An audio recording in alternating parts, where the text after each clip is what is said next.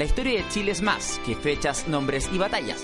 A partir de ahora, Sergio Durán y José Ignacio Mason, junto a sus invitados, recorrerán la historia de nuestro país en el estudio de Radio C. Ahora comienza un nuevo capítulo de Hablemos de Historia.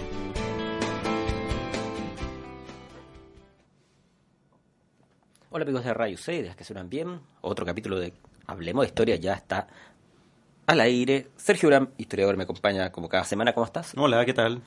Bienvenido también, bienvenido ustedes a otra conversación, a otra entrevista. Tenemos nuevo invitado en el día de hoy, más de 100 programas grabados. Te recordamos que estamos en redes sociales, en Facebook, también en Twitter. Puedes descargar desde ahí los capítulos anteriores de manera gratuita. En el día de hoy vamos a hablar sobre historia del humor de la revista en Chile, 1958-1973. Antes de eso, te recordamos que está a la venta en Editorial Quimantú el libro Hablemos de Historia, Tomo número uno, pregunta y son 20 entrevistas a historiadores nacionales realizadas acá en Radio C, 660 amplitud modular Radio C.cl. El día de hoy estamos con el historiador Matías Hermosilla. ¿Qué tal, Matías? Gracias por estar acá. Bienvenido, de paso por Chile. De paso por Chile, gracias por, la invitación. Porque estás cursando tu doctorado en los Estados Unidos. Cuéntanos un poco eso a modo de introducción, que estudiaste en pregrado, eh, posteriormente tu magíster, en qué estás actualmente y qué temas te entusiasma e investigas hoy en día? Perfecto. Yo un poco nací y criado en la católica en el ámbito del pregrado y, eh, y el magíster lo hice ahí, ambos eh, con conexión en torno a imágenes, al humor, que fueron junto con la música popular mis temas de, de, interés desde, desde que empecé un poco con la carrera. Primero partí con vínculos con la Edad Media y la música popular en la Edad Media, los trovadores y eso, y después ya por mi gusto por la música, hice un diplomado en estudios de la música popular en la Universidad Alberto Hurtado. Eh, y que fue rarísimo porque tuve compañero a Mauricio Redolés como, como, colega, es decir, compañero de generación. Y de ahí ya me metí en el ámbito de, del humor y gracias a, Olaya Sanfuente, que fue mi profesora de seminario, en 2014 empecé a trabajar más profundamente las imágenes y a Alfredo Riquelme en paralelo que tuvo una monografía con él sobre la Guerra Fría y los diferentes actores y todo eso, donde pude hacer ya mis primeras conexiones sobre humor y Guerra Fría. Y de ahí ya en el magíster me dediqué principalmente a la representación de cómo Chile a través de las revistas de humor político analiza y representa los conflictos de la Guerra Fría a través del humor gráfico entre el 58 y el 73. ¿Qué tan complicado es investigar este tema? Eh, ¿Es algo que se ha publicado, se ha investigado anteriormente por historiadores, sociólogos u otros investigadores? ¿O la verdad que es un tema más bien dejado en segundo o tercer plano? Es, es un tema que ha tenido interés, pero un poco efímero. Es decir, las primeras investigaciones sobre humor e historia en el mundo son del 94, 95, seriamente, por decirlo de alguna forma, como ya historiográficamente hablando. Eh, los de hecho, se hizo un congreso en Europa donde se publicó una historia cultural del humor, que se, llamó el libro finalmente de compilación de ponencias, donde invitaron a especialistas de toda la época a tratar de poner el humor en su contexto. Entonces estaba Peter Berg, eh, no sé, Jack Legoff, diferentes especialistas muy famosos y muy capos en su área que los llevaron a conversar sobre, sobre esto, pero en su contexto histórico de análisis. De ahí, en el caso chileno, Maximiliano Salinas eh, fue el pionero en eso, pero es un trabajo un poco, lo que ha hecho Maximiliano un poco efímero. Ha hecho un, hizo un librito con un, unos artículos y ahora él migró a otro tema y a él ya no le interesa el humor como tal. Eh, de hecho, él tiene una visión mucho más eh, de clase, del humor, como un, un juicios como más como vinculado a su visión teológica de la vida, que de repente son más totalitarios en ese aspecto. El otro que se ha hecho, bueno, es eh, Jorge Montealegre, que ha sido el gran recuperador del humor gráfico chileno, eh, que hizo un, un, libro que se llama una historia, historia del humor gráfico en Chile, eh, que es una recopilación de, de, como de cabo a rabo de la historia de Chile a través del humor gráfico. Y lo otro, bueno, Manuel Gárate, que ha hecho investigaciones sobre el, tema de la imagen de Pinochet eh, en la caricatura política internacional. Pero ha sido como, como voladores de luces, no hay tanto como una investigación sistemática, no hay una historia del humor en Chile, por ejemplo, de análisis mucho más transversal, metodológicamente hablando es nuevo, en, eh, en, el mundo yo, yo he tenido la posibilidad de ir a congresos afuera, al de la International Society for Humor Studies en Estados Unidos y en Irlanda, y el primer congreso yo era el único historiador y en el segundo era Claudio Role, una niña de Bielorrusia y yo. Entonces era, era, era como una chica de, Bielorrusia muy joven. De hecho, venía recién saliendo del pregrado y había postulado al, al, a, este congreso. Entonces éramos muy pocos desde la metodología eh, historiográfica que nos estábamos metiendo a esa discusión sobre el humor. Eh, ya que lo mencionaste, aprovecho pasar el aviso. En el capítulo 40 de Hablemos de Historia entrevistamos acá a Manuel Gárate para hablar sobre caricaturas de Pinochet en Europa. Lo puedes descargar de manera gratuita. ¿Qué entendemos, qué podemos entender, qué entiendes tú sobre humor, sobre risa? ¿Qué has investigado al respecto? Bueno, metodológicamente hablando, eh, y es lo que me defendí un poco para postular al, al magíster, eh, decir que no hay nada más contextual que un chiste que un chiste depende de un contexto, de una sociedad, de una época. Entonces ese mismo chiste siempre dice mucho de la, del lugar de donde se está contando. En, ese aspecto, eh, lo hemos discutido mucho. Bueno, ahora tenemos una red de investigación y estudios del humor que, estamos, que hemos formado ya y de hecho le hicimos, hicimos un lanzamiento hace muy poco, donde dialogamos interdisciplinariamente hablando, porque desde la psicología el humor ha sido estudiado muy profundamente y de hecho aquí tenemos a un gran especialista que se llama Andrés Mendiburo, que, tiene un laboratorio y observatorio de lo cómico, loco, en, eh, en Andrés Bello, donde él hizo la primera encuesta nacional de humor recién entonces, en Chile está un poco en pañales eso, pero ya hay una vanguardia de gente que está empezando a analizar el humor, a meter el humor en el ámbito de discusión. Yo en, esa aproximación lo veo así. No hay nada más contextual que el humor. No hay nada. Eh, depende mucho la resistencia, la forma en la que la gente se ríe y las cosas que la gente permite eh, hacer risibles dependen del contexto y el lugar de donde se dicen las cosas. Es decir, un chiste de los años 60 para muchas personas hoy en día no sería nada gracioso. O, por ejemplo, una imagen, una caricatura política, para poder leerla completamente necesito tener todo el, bagaje de lo que pasaba en la época. Tengo que contextualizar, saber quiénes son los personajes representados, porque de repente la gente puede reconocer a Allende o a Frey en una caricatura, pero no sabe todo el contexto de atrás o quiénes son los personajes que están alrededor. Lo que claramente hace poco atractiva o nulamente atractiva aquella imagen. Claro. ¿Qué pasó con la historia del humor en Chile desde el año 58 hacia atrás, eh, que es el periodo que nosotros vamos a tomar, el periodo 58 hacia, adelante. ¿Qué recopilaste al respecto? ¿Habían revistas, había eh, humoristas, caricaturistas que se burlaban de eh, la clase política, por poner este nombre? Sí, puedo extenderlo un poquito hacia atrás para, para, que le demos un poquito de contexto. De hecho, bueno, la revista Topase es una revista que parte los años 20 entonces, estamos en una, en una revista que tiene, que tiene una historia de representación de toda la, de como gran espectro de, del siglo XX chileno hasta el 70, 70, que el año en que se acaba después del asesinato de René Schneider, que ellos hacen una portada burlándose de la derecha eh, diciendo como que la, la, extrema derecha mató a René Schneider y pierden los últimos apoyos financieros que tenían, entonces la revista cae en desgracia después de ese número que, es como muy, muy complejo en ese momento. Entonces, pero para atrás, eh, la Topase se transformó como centro de, la discusión. En el siglo XIX hay una tradición de humor, eh, en la lira popular hay mucho humor, por ejemplo, eh, pero no hay una, una tradición tan como compleja en el sentido de transformar una revista solo de humor político. Y la Topase hace como la, la forma de constituirse como en un actor político relevante en la época. Y durante todo durante la gran parte de la segunda parte del siglo XX más o menos eh, es un actor súper relevante de hecho la revista Topase tuvo diferentes procesos de censura y presiones. Eh, el más emblemático es cuando Arturo Alessandri eh, requisa un número completo de la revista Topase y legalmente manda a policía a, a requisar este número y se hace una quema ilegal de los números completos de una revista en la que había una caricatura que decía El león se chupó.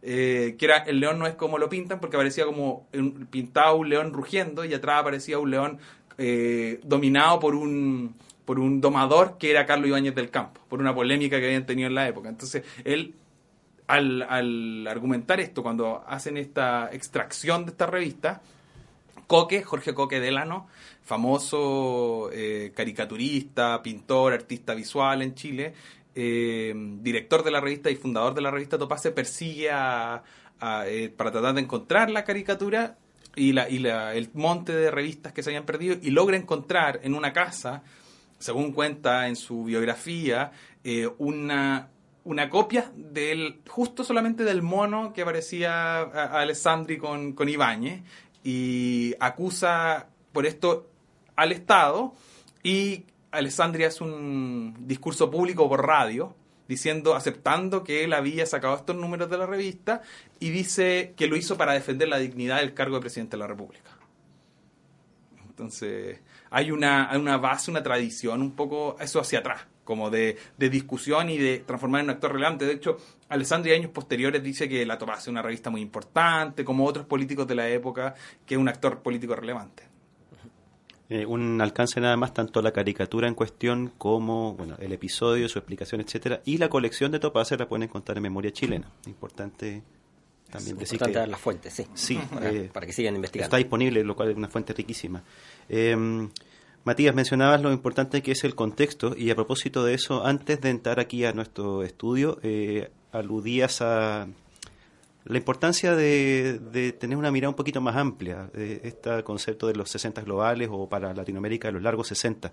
Eh, ya entrando a los años que investigas tú más concretamente, ¿qué estaba pasando en Chile entonces? ¿Cómo se relaciona también con el contexto más amplio? Sí, eh, bueno, en el caso, en el caso chileno, eh, tenemos tradicionalmente esta denominación de tres tercios políticos, ¿no? De, para algunos los tres tercios empiezan con Alessandri, de hecho algunos historiadores han llamado al gobierno de Alessandri el preludio de las revoluciones, para otros el, tercer tercio, el tercio de derecha se concreta con el golpe de Estado y eh, la dictadura de Pinochet. Hay una discusión historiográfica en ese aspecto, pero de cierta forma entre Alessandri y Pinochet hay un proceso de polarización social eh, que no es solo de Chile. Eh, en el contexto latinoamericano tenemos también un proceso de florecimiento de revolución o proyectos revolucionarios, pero además también resistencia y, generaciones dictatoriales como Uruguay, Argentina, contextos que van a, van a ser paralelos. De hecho, eh, Chile, en Chile se burlaba mucho de las dictaduras hasta que tuvimos la dictadura de Pinochet. Creían que esto era imposible tenerlo en Chile. Hacían, por ejemplo, en la Tomasa hacían muchos gorilas que representaban un tipo de dictador en el caso chileno eh, se vive este proceso de polarización y de politización. para algunos también, y yo creo que suscribo en ese aspecto, es un proceso de mayor democratización social, pero que también genera, también en el contexto, en el escenario internacional, con presiones políticas internacionales, con, con, eh, con Guerra Fría como, como telón de fondo, ¿no? con Estados Unidos y la Unión Soviética como, como grandes actores relevantes, pero para Chile y América Latina eh, Tania Harmer lo cuenta muy bien en su libro sobre el gobierno de Allende eh, y la Guerra Fría Interamericana. Eh, Cuba es un actor mucho más relevante que la Unión Soviética. En Chile prácticamente es un actor mínimo la Unión Soviética. entonces, entre el 58 y el 73, desde Alessandri, pasando por Frey a Allende, hay proyectos excluyentes, como la, definición tradicional se, le da a estos procesos, de gobierno y esos mismos proyectos excluyentes poseen un aparataje cultural que, también va eh, eh, generándose cada vez más polarizado hasta llegar al año 70, la elección de Allende, donde es como la epítome de, la polarización de los medios en ese aspecto. Tenemos medios que parten como desde la Topace, que sigue existiendo, o el actor más relevante en el humor político gráfico como revista separada, porque hay caricaturas en los diarios, en toda la prensa, en todas las revistas tienen caricatura. Bueno, un poco hasta hoy, ¿no? Eh, las viñetas editoriales siguen existiendo. Eh, pero eh, eso cambia y se extrema al surgir medios independientes o medios politizados. Es decir, el año 68 eh, nace la revista La Chiva, en, el fin del gobierno de Frey, que se llama Revista La Chiva, revista de humor horizontal, porque en principio era una revista horizontal, a diferencia de... y que se dedica a contar como la perspectiva de una población en Chile y fue dibujada por puros dibujantes que igual dibujaban en otros medios más tradicionales, eh, Alberto Vivanco, Hervi, que dibuja hasta hoy en día, ¿no? Pepe Palomo, eh, Pepe Huinca, un grupo de dibujantes que de manera eh, un poco artesanal hacían esta revista como un espacio de, resistencia y de, y, de, de mm, proyecto aparte y ya más politizado en contra de estos grandes medios hegemónicos. De hecho, esa revista ni siquiera tiene un, un tiraje equitativo en cada, en cada número, a veces se demoran más en sacar la revista, porque era completamente un trabajo artesanal mientras ellos trabajaban en otras revistas, por ejemplo, Artemio salía en el Mercurio, lo dibujaba en ese momento Pepe Huinca. Entonces, cierta, de, de hecho, Alberto Vivanco trabajó en la revista Ritmo muchos años, era el, el, director de la revista Ritmo y además el, que dibujó el, el, gatito, el logo de la revista Ritmo. Entonces, en paralelo, estos dibujantes empezaban a tener esa notoriedad y bueno, cuando llega ya el gobierno de Salvador Allende en 1970, las Chivas cambia, Pepe Palomo de hecho sale de la Chiva y se pasa a llamar La Firme, Revista de Información Popular, tomada por Editorial Quimantú, eh, como proyecto nacional y de información popular. De hecho, las temáticas de la firme, a diferencia de las de la Chiva, que eran mucho, mucho más humorísticas, es tomar el humor como parte de la educación popular de las clases chilenas, es decir, los números sobre reforma agraria, sobre nacionalización del cobre, sobre sindicatos, que se circulaban por parte del Estado gratuitamente, pero igual se vendían en kiosco. Y por, por otro lado, en ese contexto, en el 70, la derecha empieza a sacar sus revistas, eh, lo que Patricio Donner ha llamado prensa ariete, ¿no? de ataque, ataque directo y de mitificación del gobierno para, para, para generar puros chismes o noticias falsas. Y en ese caso ahí se, se, se inserta CEPA, donde Otero, el fundador de Revista Cepa, es uno de los personajes clave, eh, que fue, incluso diputado, pero, pero eh, el proceso de descalificación de, estos como del gobierno de Salvador Allende en general. ¿Cómo reacciona la clase política a, estas revistas?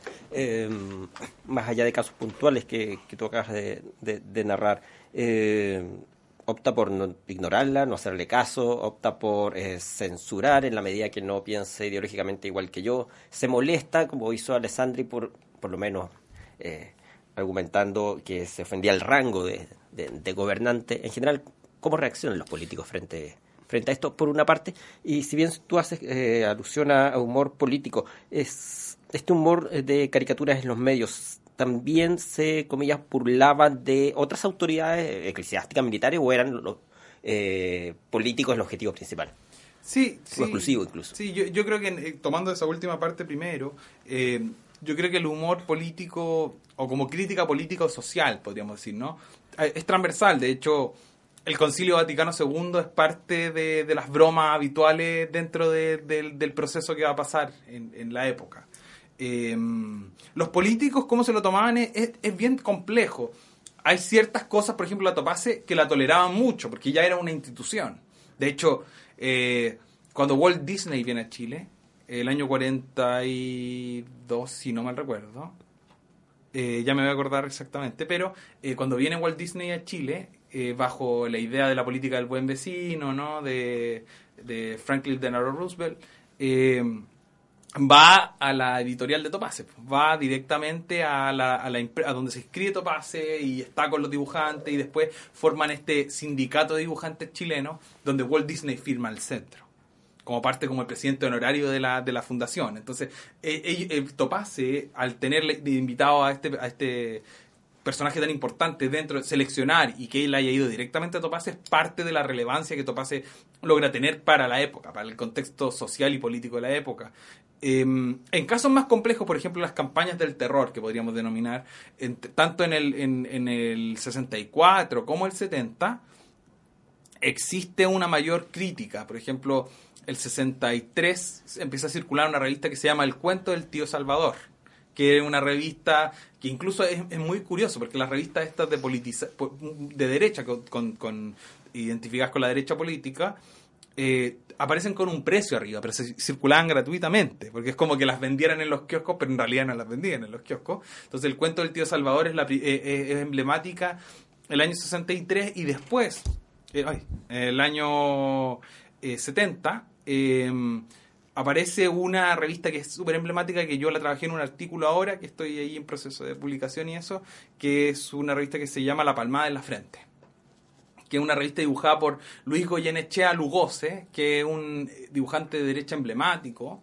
eh, de hecho, uno de los dibujantes más emblemáticos de la época, eh, que, se, que construye un mundo de qué pasaría si Allende sale electo presidente. El tema es que los fondos, eh, y es toda una cosa así como un sujeto de clase popular chileno que le cree a Allende, entonces lo echan del trabajo, le quitan la casa por el partido. ¿De qué año estamos hablando? 1970. Ya. Y eh, esa revista, Lugosi estaba radicado en Estados Unidos en ese momento. Estaba dibujando en revistas estadounidenses como la revista Zig, Zigzag Libre, revistas, eh, de hecho estaba viviendo en Nueva York en esa época, eh, dibujó una caricatura en el New York Times cuando sale electo Salvador Allende, eh, donde aparece Salvador Allende en el centro y en un costado tiene a, um, Leonidas Brezhnev y en el otro a Fidel Castro como que le están soplando en las orejas como qué tiene que hacer. y bueno, él ya era emblemático y está dibujando en revistas en Estados Unidos muy importantes. Y él vuelve a Chile con un financiamiento un poco extraño de una editorial llamada Andalien. La editorial Andalien ha sido sindicada como por algunos de los ex agentes de la CIA como una sede de la CIA en Chile. Entonces, a través de ese circuito de la editorial Andaliel, es, empieza a circular una cantidad de plata que no solamente financia esta editorial, esta eh, vínculo de prensa que se llama Chile Joven, sale bajo ese sello editorial eh, la revista La Palma de la Frente, pero también una cosa que se llama Acción de Mujeres y Chilena, y entonces aparecen un, un grupo de asociaciones que están vinculadas a esta editorial andalien, que por un, eh, un caso de un asalto a esta editorial descubren todos estos documentos y incluso es tratado en el Congreso como parte de esta campaña difamatoria y este financiamiento ilegal para traer a Lugosi de Estados Unidos, para que haga la caricatura, para que haga la historieta completa. Y de hecho, es súper grande el volumen que, de, circulación que se imprime. Se imprimen 100.000 ejemplares. Entonces, en, comparación a, revistas de la época, por ejemplo, las revistas de Disney, que tenían una circulación de 80.000 ejemplares, es muchísimo. Para una revista de humor político. Entonces, y, había, se había financiado que tuviera circulación de Arica a Punta Arenas. Entonces era parte de esta campaña de difamación en torno al gobierno, al posible gobierno de Salvador Allende, que en el debate público en el Congreso se daba muy, muy firmemente.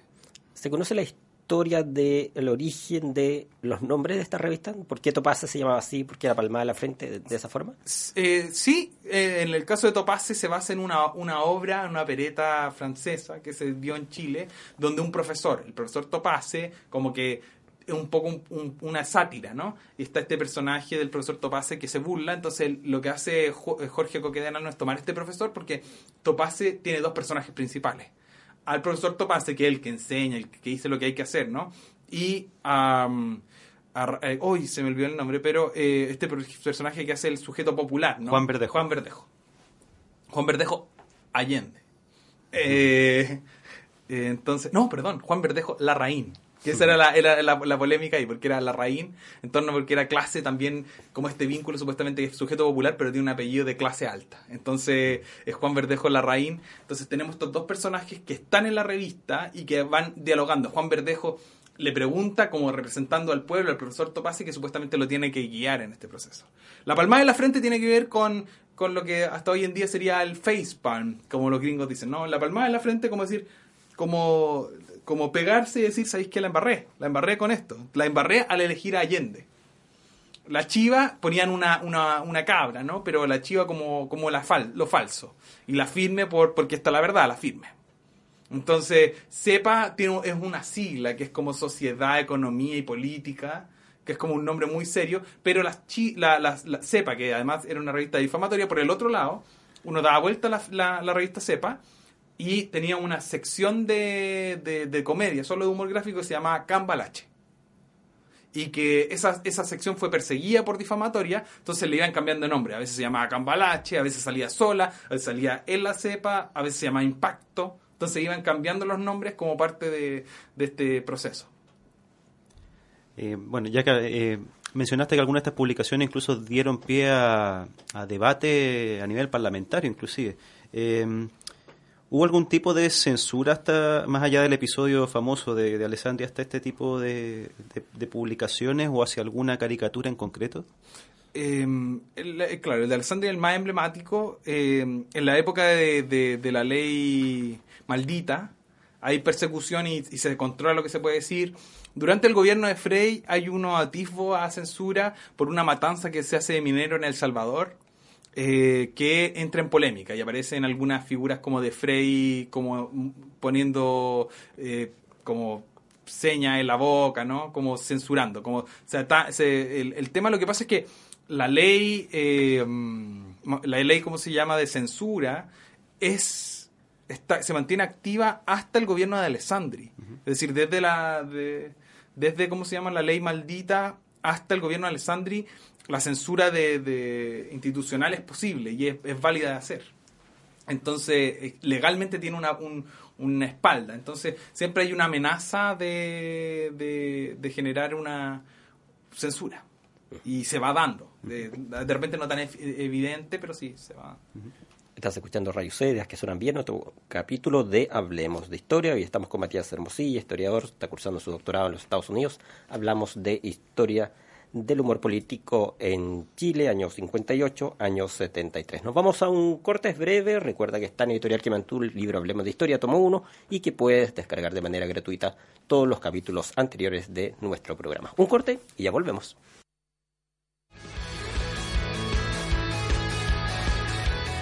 Olvida todo lo que conoces y cámbiate de meridiano con el nuevo programa de Radio C. En Antena Tokio te mostramos lo que siempre quisiste escuchar de anime, K-pop, cultura y todo lo que acontece en los mares asiáticos. Wayne Yan Lee y Adria Campos te esperan los jueves a las 12 del día en Radio C.cl y el 660 AM.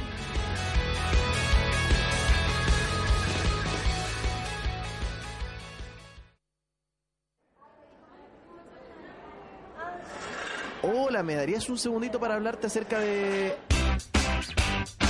No esperes a que te vengan a hacer patio para entender todo acerca de política universitaria. Es en página 33 en donde te entregamos toda la información que necesitas acerca de los movimientos de la UC. Martes y jueves a las 20 horas por radiouc.cl o las 660 AM.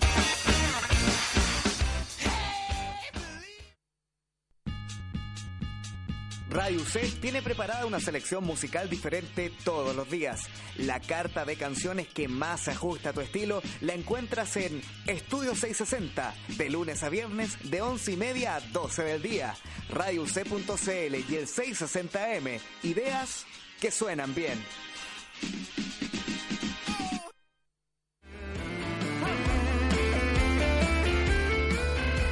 Apuesta por lo local y mejor escucha Producto Nacional. Toda la actualidad, recuerdos y sonidos de lo mejor de la música chilena te esperan los jueves con Javiera Acevedo y Sebastián Ávila. Producto Nacional. A las 8 de la tarde la música local se escucha en radiouc.cl y el 660 AM.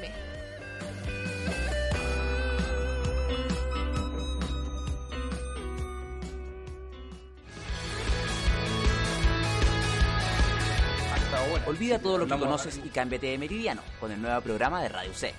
En Antena Tokio te mostramos lo que siempre quisiste escuchar de anime, K-pop, cultura y todo lo que acontece en los mares asiáticos. Wayne Yan Lee y Adria Campos te esperan los jueves a las 12 del día en radioc.cl y el 660 AM.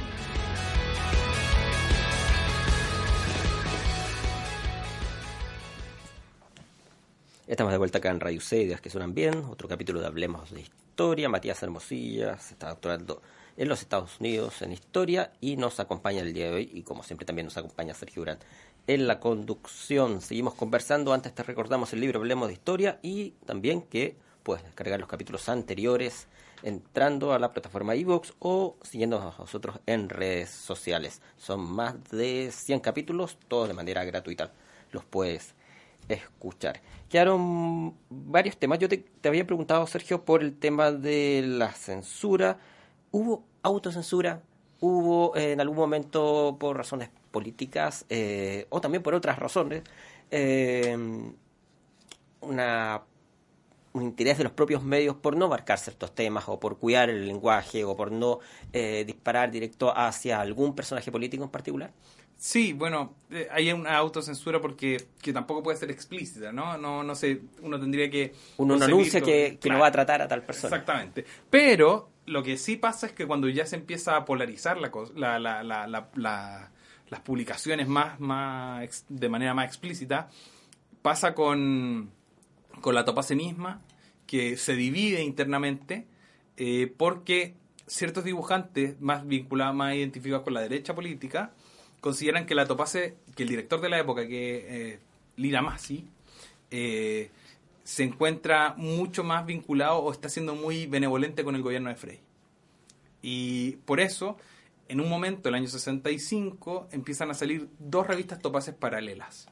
aparece una Topase que se llama la Topase sin camiseta, que son las revistas, son todos estos dibujantes de derecha, donde está Lucas, está Lugose, Bigote, que dibujan una revista completa ellos por un lado, y por otro lado está la, la Topase El Verdadero, que es dibujado por puros dibujantes jóvenes de la época dirigido por Lira Masi, pero son dibujantes que podríamos considerar más vinculados a la izquierda o a la centro izquierda de la época, a Herbi, a Alberto Vivanco y los dibujos excepcionales y extraños en la carrera de Temólogo, muy conocido por Mampato, ¿no? Eh, políticos de Temólogo. En ese momento eh, empieza, y, esa, y esa disputa política, eh, esta autocensura por un lado de Lira Masi o alineación, podríamos llamar, genera esta pugna interna que quiebre la topase y que al final, por ventas, gana la topase de derecha. Y al ganar esta topase de derecha, eh, se quedan con los nombres y con todo, y los dibujantes jóvenes salen de la revista hasta ya finales del gobierno de Eduardo Frey, donde la topase vuelve a contratar ciertos dibujantes y algunos pululan por ahí como Click, Melitón Herrera, que, que es mucho más cercano a la izquierda en la época.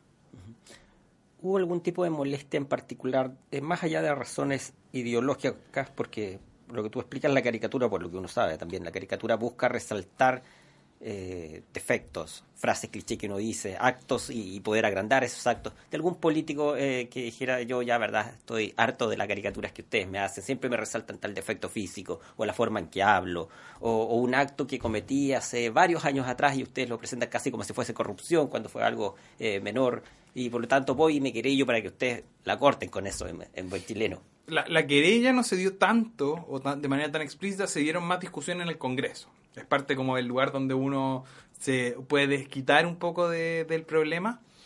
Pero, claro, bueno, eh, hay ciertos vínculos y ciertos personajes que, de hecho, yo, yo creo que Salvador Allende se podría haber querellado mucho por cierto tipo de difamaciones que, que, que, le hicieron, pero, pero también él sabía jugar con, con este, esta perspectiva. De hecho, el año 64, en la elección del 64, hay una portada de Topase donde aparece, le llaman Doctor Insólito, pensando en la película de Doctor Strange Love de Kubrick, eh, donde ponen a, a Allende disfrazado de cualquier cosa, con todo con el fin de poder ser presidente. Entonces, como lo ponen como marinero, como Fidel Castro, como burgués, ¿no?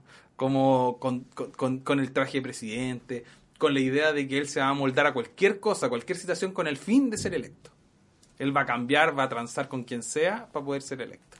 Entonces, hay ciertos personajes que son bien representados. De hecho, Alessandri Frey, Allende son, son, yo creo, los más representados en la época, con, em, con algunos otros personeros del Partido Comunista, no tan representados, em, que, podrían haberse querellado. Bueno, Gabriel González Videla, un transversal. Eh, y Carlos Ibáñez del Campo, que de hecho aparece muy elogiado Carlos Ibáñez del Campo durante el gobierno de Alessandri por todos, supuestamente, todos los aspectos políticos.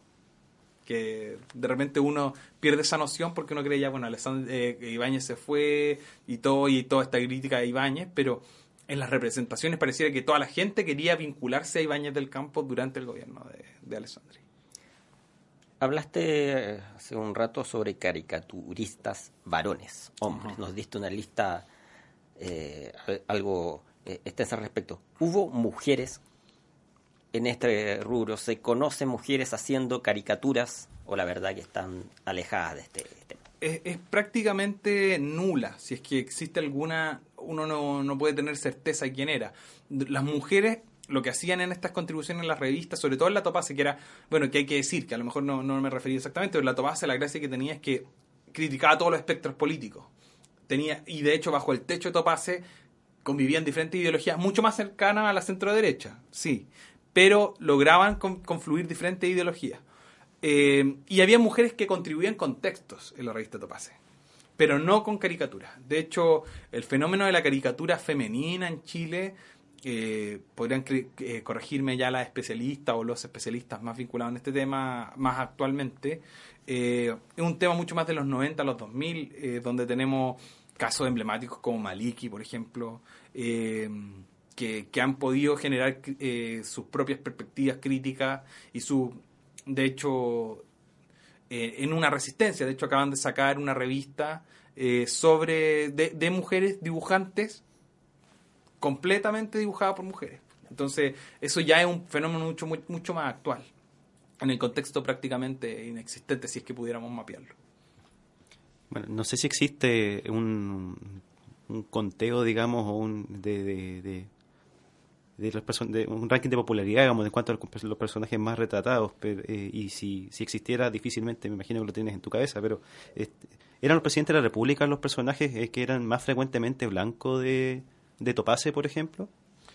sí los presidentes y ciertos actores relevantes en los contextos particulares. Por ejemplo, en el gobierno de Alessandri, a Frey y Allende se les dibujaba como, dibuj- como juntos, como socios. Entonces era como Alessandri por un lado y Frey y Allende como las otras dos figuras como, como claves, ¿no? emblemáticas de esta representación.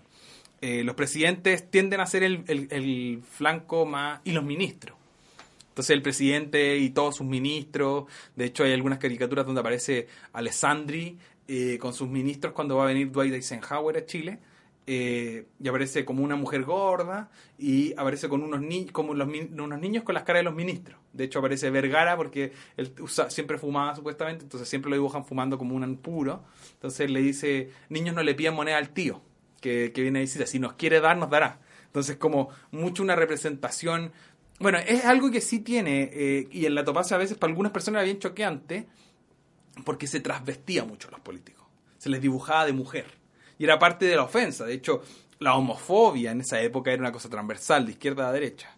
Eh, hay algunos estudios bien interesantes sobre homofobia en la época que, que, que es emblemático. Eh, de hecho, cuando ah, salta- yendo para adelante un poco y yendo y volviendo, ¿no? Pero cuando Fidel Castro viene a Chile y se le representa a Fidel Castro, una de, las de las apelaciones que se hace es que es homosexual. Y lo se le dibuja como afeminado, como, como parte de la crítica, es que la unidad popular va a traer la depravación de la homosexualidad, el alcoholismo de Salvador Allende y un montón de vicios allegados en torno a, a ese tema. Es decir, lo femenino en los años se- 60 largos, ¿no? Largos eh, y globales, tiende a ser una forma de denigración de lo masculino. Y volviendo a Alessandri, él tenía este apodo del paleta. eh, ¿Por qué le decían así? ¿Es- es- ¿Hay alguna eh, expresión de eso en la caricatura? Eh, sí, pero eso, eso está más en el... En, hay una narración, hay un... Eh, Gamonal, eh, este cronista político, hace, un, eh, hace una, una, una, una historia sobre una como una crónica política de Alessandri que le llama así como el hombre, el político, no sé qué. Y él trata de analizar por qué le decían el paleta. Entonces él tiene dos teorías. Una, que estaban haciendo un rayado en la papelera misma, donde, donde Alessandri era el gerente general de la papelera, y ponen, e iban a poner Alessandri es paleteado, pero se le acabó el muro, entonces pusieron Alessandri es paleta. Y por otro lado, camino a la playa, eh, una, una eh, columnista ve que habían puesto Alessandri pelota. Como, entonces le dijeron que ella la cambiara y le pusiera Alessandri paleta. Entonces paleta, que viene de paleteado, ¿ah? eh, empezó a pegar y la gente empezó a reconocer el concepto, entonces ellos mismos, como parte de la fábrica de la imagen de Alessandri, que era siempre conocido como un hombre muy duro, muy, muy parco, muy serio, le dieron esta cosa de es serio pero es paleteado. Es serio pero es buena persona, entonces es paleta. Entonces, para otras personas que siempre el mito tiene que ver con la supuesta homosexualidad de Alessandri, entonces se dice supuestamente que Paleta tiene que ver con eso, con eso. Finalmente, si uno suma, a lo mejor había canto en la época. Yo he escuchado gente que dice que había este cantito que decía como el Paleta, el Paleta es maricueca, no sé qué. Pero, eh, porque claro, porque no tenía mujer visible, porque era un hombre solo, pero... eh, finalmente la justificación de lo que yo he encontrado más verídica sobre el mito del paleta tiene que ver con, con estos supuestamente procesos de campaña. Vamos al gobierno de, de, de Frey. Eh, ¿Qué caracteriza a este, a este gobierno que llama finalmente la, la atención para los caricaturistas? Eh, ¿Cómo lo retratan o cómo retratan incluso su, su obra o su, su administración? El- en la elección hay una... Incluso antes la elección. Sí, en la elección hay una visión como transversal, positiva. De hecho, incluso dibujantes que podríamos decir de derecha creen que, les, que, que Frey va a, ser un va a ser un gobierno del cambio positivo. De hecho, representan a Frey eh, cuando sale electo como una guagua con un que dice con una barra de cobre que dice el niño no trae marraqueta, viene con cobre, por decirlo de alguna forma. Entonces, hay una especie de identificación o posibilidad ideal que, transversalmente se ve eh, por los caricaturistas, o al menos representado por los caricaturistas positivamente hablando. Pero a Frey ya se le ve alineado con Estados Unidos. Esa es una de las cosas bien interesantes porque hasta el 63 a Frey se le trataba de, discriminar como parte de la izquierda, por, por la derecha, ¿no? Pero eh, hay un giro cuando el candidato, los candidatos de derecha no, no están generando impacto. Entonces lo que hacen es, bueno, eh, Frey igual tiene, y es real esto, las investigaciones de Sebastián Hurtado eh, han, mostrado la cantidad de plata que él ha recibido, de, que, la campaña de Frey recibió de Estados Unidos.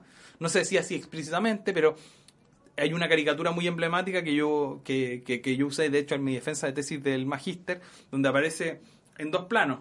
Aparece adelante como una pelea marital, Allende trasvestido como mujer, como dueña de casa, Frey como, como el varón de la casa con una corbata, y están peleando como una pelea, mientras que eh, esto es el primer plano, aparece eh, Allende tirándole la nariz a Frey y están peleando como por una escoba. En el fondo aparece en la misma escena, en el mismo lugar que Allende, Fidel Castro trasvestido también, con vestido, con tacos, y al otro lado el tío Sam. Y, el tío, y Fidel Castro le está tirando la barba al tío Sam pero están en la misma alineación. Hay como una alineación simbólica de lo nacional con lo internacional. Y en esa misma lógica, eh, se, las caricaturas de la elección de Frey, cuando ya sale electo, tienen que ver con eso. Supuestamente él está alineado con los sueños, con los ideales de eh, la Alianza para el Progreso y Estados Unidos. Eh, que después, un poco los dibujantes de derecha empiezan a criticarlo, porque al poco tiempo abre relaciones diplomáticas con la Unión Soviética, eh, reconoce el legítimo gobierno de Cuba que se había roto el 64, Alessandria había desconocido después del gobierno de, Fidel Castro y la revolución cubana, que había aceptado en un principio pero después desconoce.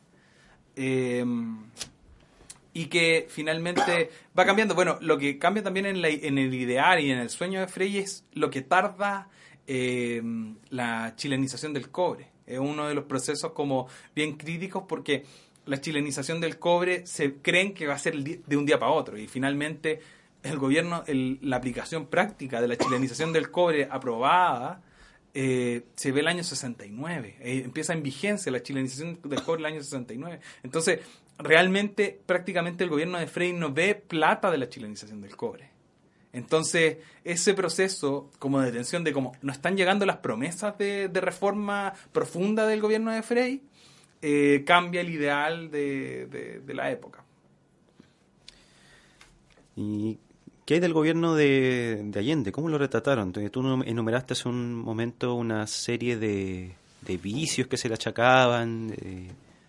Etcétera. Uno, uno, uno, pensaría entonces que inmediatamente esta prensa y particularmente las publicaciones más cercanas a la derecha fueron peyorativas. Eh, ¿cómo, ¿Qué tipo de imagen proyectaban de Allende y de su gobierno? Eh, bueno, el, el, mito en torno al posible gobierno de Allende fue profundo. Es decir, las la caricaturas de derecha y la centro derecha se dedicó a difamar un posible gobierno de Salvador Allende. De hecho, la, la palma de la frente que les mencionaba antes es emblemática porque trata todas las cosas, como juicios populares, todo lo que supuestamente iba a llegar, ¿no? Iba, íbamos a, militarizar, la, se iba a militarizar el país, se iba a generar eh, una escasez amplia de, recursos. Entonces, toda esta politización o esta idea de lo que iba a ser un supuesto gobierno de Salvador Allende está súper intensificado y está súper demostrado. Eh, como explícitamente por los medios de derecha. Los medios de izquierda, y en, este, en particular el Clarín y, y en, el caso específico la firme, tratan de em, generar eh, una defensa del gobierno de Salvador Allende como un gobierno democrático, como, como desmitificar. Lo que hace la firme es tratar de informar a, lo- a la población, pero desmitificar lo que, la derecha quiere hacer. Por ejemplo, eh, el uso más, uno de los usos más políticos que tuvo en la época fue la visita de Fidel Castro como uno de los procesos como epítome de la, de la politización de la época, porque eh, los medios de derecha usan la visita de Fidel Castro a Chile como decir, ¿saben qué? Lo que está haciendo Allende es importar la revolución cubana. Va a traer armas. Entonces, además, la extensión, lo muy extenso de la visita de Fidel Castro a Chile genera eh, una- un clima social de polarización. Lo que hace la firme en ese momento, cuando viene Fidel Castro, es tratar de desmitificar la revolución cubana. Y hace un número especial de historia de la revolución cubana, donde quiere decir que Cuba siempre estuvo bajo el acecho de Estados Unidos, bajo la presión de Estados Unidos, y de hecho, por ejemplo, la crisis de los misiles tiene una viñeta. Entonces, como, eh, como que finalmente se trata de victimizar en ese aspecto a, la- a- Cuba, que es una, una revolución reactiva, con el fin de pelear contra esta otra imagen de la violencia, de los de, de, ¿cómo se llama? de los tribunales populares, de los fusilamientos, eh, de la perversión, del vicio y todo lo que venía aparejado. En, en el trabajo que no hiciste llegar a hablar para este periodo de un humor polarizado. Eh, ¿por, por qué ese concepto? porque, bueno, es lo que les, le, le he un poco contado de, de- al- a, lo largo, ¿no? Que es como que entre el 58 y el 73 uno ve una intensidad de participación o de tomar partido político de los diferentes medios y los caricaturistas. Eso se va extremando. Y cuando llega el 73 eh, y, y el golpe de Estado, eh, eso es como ya realmente muy extremo y de hecho eh, se publica en el año 74 en editorial Gabriela Mistral un libro que se llama Los francotiradores del humor. Derrotaron al marxismo con su mejor arma, la risa, que es una compilación de prensa, tanto escrita como humor gráfico, de caricaturas y bueno, relato, hacen como, eh, por ejemplo, críticas falsas de cine. Como que supuestamente iba a llegar solo cine albanés o cine eh, ruso, ¿no? Que supuestamente era la única opción que se podía ver. Ya no podíamos ver John Wayne, ya no podíamos ver como se, se había eliminado todo el tema del, del cine esta- estadounidense. Y esa crítica eh, humorística se compila en un libro eh, para decir y que un poco demuestra esta polarización de la risa y del humor en Chile ha- hacia el 74, 73. Bueno, qué, qué- qué llamativo además que hablen de francotiradores en un contexto en que bueno está muriendo gente precisamente por acción de las armas. Bueno, es, es muy polémico, de hecho es muy polémico lo que pasa en A esta hora se improvisa al día siguiente de, del, del golpe de Estado, ¿no? Que los guasos quincheros van a- al programa y hacen burla del ataque a la moneda. Hacen burla, se ríen a carcajadas, se ríen de, de, de, de- de la esposa de Salvador Allende, se ríen a carcajadas de que, de que fue, supuestamente fue, con la canción del patito chiquitito, ¿no? Entonces hay todo una, un aparataje, un espacio eh, que, que si uno analiza eh, es súper violento. Es decir, la polarización llega a tal extremo que se justifica el uso de la violencia como forma de liberación nacional, que es finalmente el mito fundacional de la dictadura de Pinochet, ¿no? 1810-1973. Antes que, que Sergio te pregunte sobre libros y otras fuentes, eh, y en vista que nos quedan dos, tres minutos de programa nada más, eh, ¿qué ocurre a partir del 73? ¿Hay, ¿Hubo espacio eh, para humor político en los medios o se cierra todo igual que tantas otras ediciones? hay espacio de tolerancia. Eh, eh, hay una tolerancia extraña los primeros años de la dictadura, que cambia cuando se, se dicta el. ¿Cómo se llama? El programa cultural de, de- del, del gobierno de, la dictadura de Pinochet, que es del año 75. Ujú.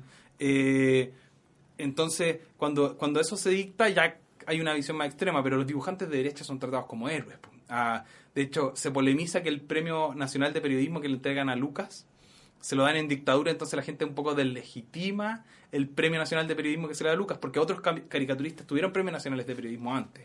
O premio, antes el Premio Nacional de Periodismo tenía una mención caricatura. Entonces hay gente como como, como Lugose, por ejemplo, tuvo mención caricatura y gente de, eh, ¿cómo se llama? Coque, también tuvo el Premio Nacional de Periodismo como, como parte de eso, pero en la, en la dictadura se da y bueno, hacia los 80 ya empiezan a aparecer estas revistas under, más de resistencia, como la revista La Castaña, donde dibujantes no firmaban no firmaban la, la, la- la referencia. Lo que hace Herbie, un poco de reírse, tratando de generar eh, humor. Eh, también está lo que hace Guillo en la época, ya, ya más activo. Y la revista Trauco, que ya es una revista así como contracultural, mucho más under. Pero ya en la década de los 80 aparece ya como la revista, la resistencia activa desde el humor y desde la cultura popular.